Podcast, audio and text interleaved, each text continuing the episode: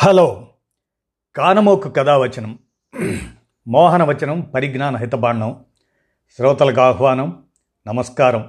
చదవదగునెవరు రాసిన తదుపరి చదివిన వెంటనే మరొక పలువురికి వినిపింపబూనిన అది ఏ పరిజ్ఞాన హితబాండమవు పో. మహిళ మోహనవచనమై విరాజిల్లు. పరిజ్ఞాన హితబాండం లక్ష్యం ప్రతివారీ సమాచార హక్కు ఆస్ఫూర్తితోనే ఇప్పుడు రామోజీ విజ్ఞాన కేంద్ర చారిత్రక సమాచార సౌజన్యంగా చంద్రసింగ్ గఢ్వాలి బెటాలియన్. నహి గోలీ నహి చలేగి అంటూ మారణ హోమాన్ని అడ్డుకున్న చారిత్రక ఉదంతాన్ని మీ కానమోకు స్వరంలో ఇప్పుడు మీ కానమోకు కథ వచ్చిన శ్రోతలకు వినిపిస్తాను వినండి. చంద్రసింగ్ గడ్వాలి బెటాలియన్. ఇక వినండి. నహి గోలీ నహి చెలేగి. దాదాపు వెయ్యి మందిని బలిగొన్న జలియన్ వాలాబాగ్ ఊచకోతను చివరి నిమిషంలో ఎవరైనా నివారించి ఉంటే ఎలా ఉండేది? ఆ ఊహ ఎలా ఉన్నా?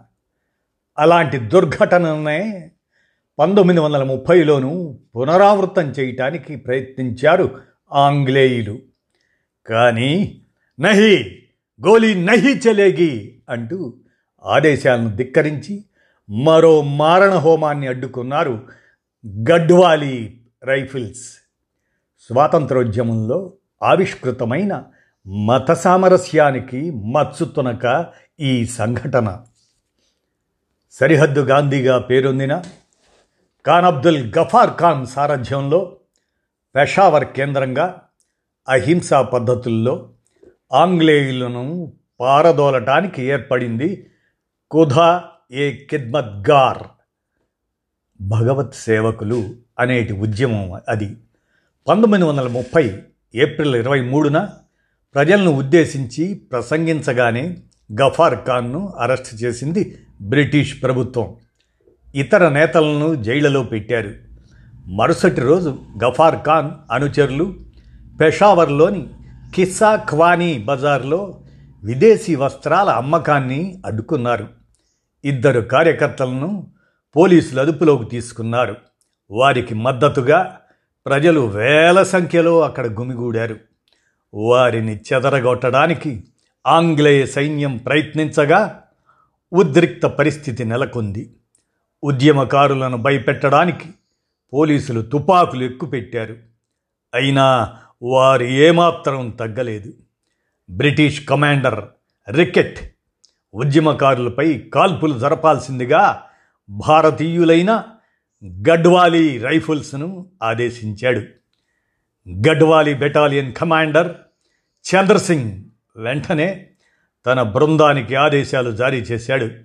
కానీ ఆంగ్లేయులు కోరుకున్నట్లు కాదు. గన్నులు కిందికి దించేయండి వెంటనే అంతా తుపాకులు దించేశారు. ఆగ్రహంతో ఊగిపోయిన కమాండర్ రికెట్ ఎందుకని ప్రశ్నించగా ప్రజలంతా నిరాయుధులై ఉన్నారు. వారి చేతుల్లో ఆయుధాలేమీ లేవు. మేం రాజపుత్రులం. నిరాయుధులపై దాడి చేయటం మా సంప్రదాయానికి విరుద్ధం అంటూ చంద్రసింగ్ ధీటుగా బదులిచ్చారు. దీంతో వారినేమీ చేయలేని కమాండర్ రికెట్ వెంటనే తమ ఆంగ్లేయ బెటాలియన్ను రంగంలోకి దించి కాల్పులు జరిపించాడు. ఖుదాయే కిద్బత్గార్ సభ్యులు ధైర్యంగా రొమ్ము విరుచుకుంటూ ముందుకు వచ్చారు. ఒకరి తర్వాత ఒకరుగా వరుసగా అలా తుపాకీ గుళ్ళకు నేల కొరుగుతుంటే వెనకాల వాళ్ళు ముందుకొచ్చి నిలబడసాగారు. కాల్పుల్లో నాలుగు వందల మందికి పైగా మరణించారని ఉద్యమకారులు అంటే ఇరవై మంది మాత్రమే చనిపోయారని బ్రిటిష్ సర్కార్ అధికారికంగా ప్రకటించింది. కాల్పుల నేపథ్యంలో బజార్లో ఆందోళన చెలరేగి కొంతమంది విధ్వంసానికి దిగారు. ఆ గొడవలో కమాండర్ రికెట్ కూడా మరణించాడు. ఘర్షణలు సహజమైన ఫస్తూన్ పఠాన్ల కంటే అహింసతో కూడిన పస్తూన్లను తట్టుకోవటం కష్టమని భావించే వారిని రెచ్చగొట్టడానికి ఆంగ్లేయులు ప్రయత్నించారని గఫార్ ఖాన్ తర్వాత విమర్శించారు. ఈ సంఘటనపై ఇంగ్లండ్ చక్రవర్తి జార్జ్ సిక్స్త్ విచారణకు ఆదేశించాడు. స్థానిక ఆంగ్లేయ అధికారులు చాలా వాటిలాగే దీన్ని కూడా వాస్తవాలు బయటకు రాకుండా నొక్కి పెట్టడానికి ప్రయత్నించారు. ఆదేశాలను ఉల్లంఘించి ఎదురు తిరిగిన గడ్వాలీ రైఫిల్స్పై ఆంగ్లేయ సర్కారు క్రమశిక్షణ చర్యలు చేపట్టింది. నలభై మూడు మంది సైనికులను ఉద్యోగంలోంచి తొలగించారు. పదిహేడు మందికి మూడేళ్ళ నుంచి ఇరవై ఏళ్ళ దాకా జైలు శిక్ష విధించింది. బెటాలియన్ కమాండర్ చంద్రసింగ్కు జీవిత ఖైదు విధించింది.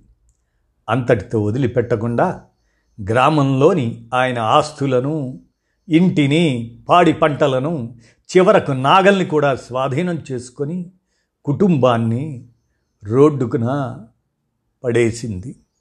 దేశంలోని వివిధ జైళ్ళకు తిప్పారు. చివరకు విడుదలై పంతొమ్మిది వందల నలభై ఆరులో ఆయన స్వగ్రామం గడ్వాల్కు చేరుకున్నారు. స్వాతంత్రానంతరం నెలకు పదహారు రూపాయల పింఛన్తో బతికారు.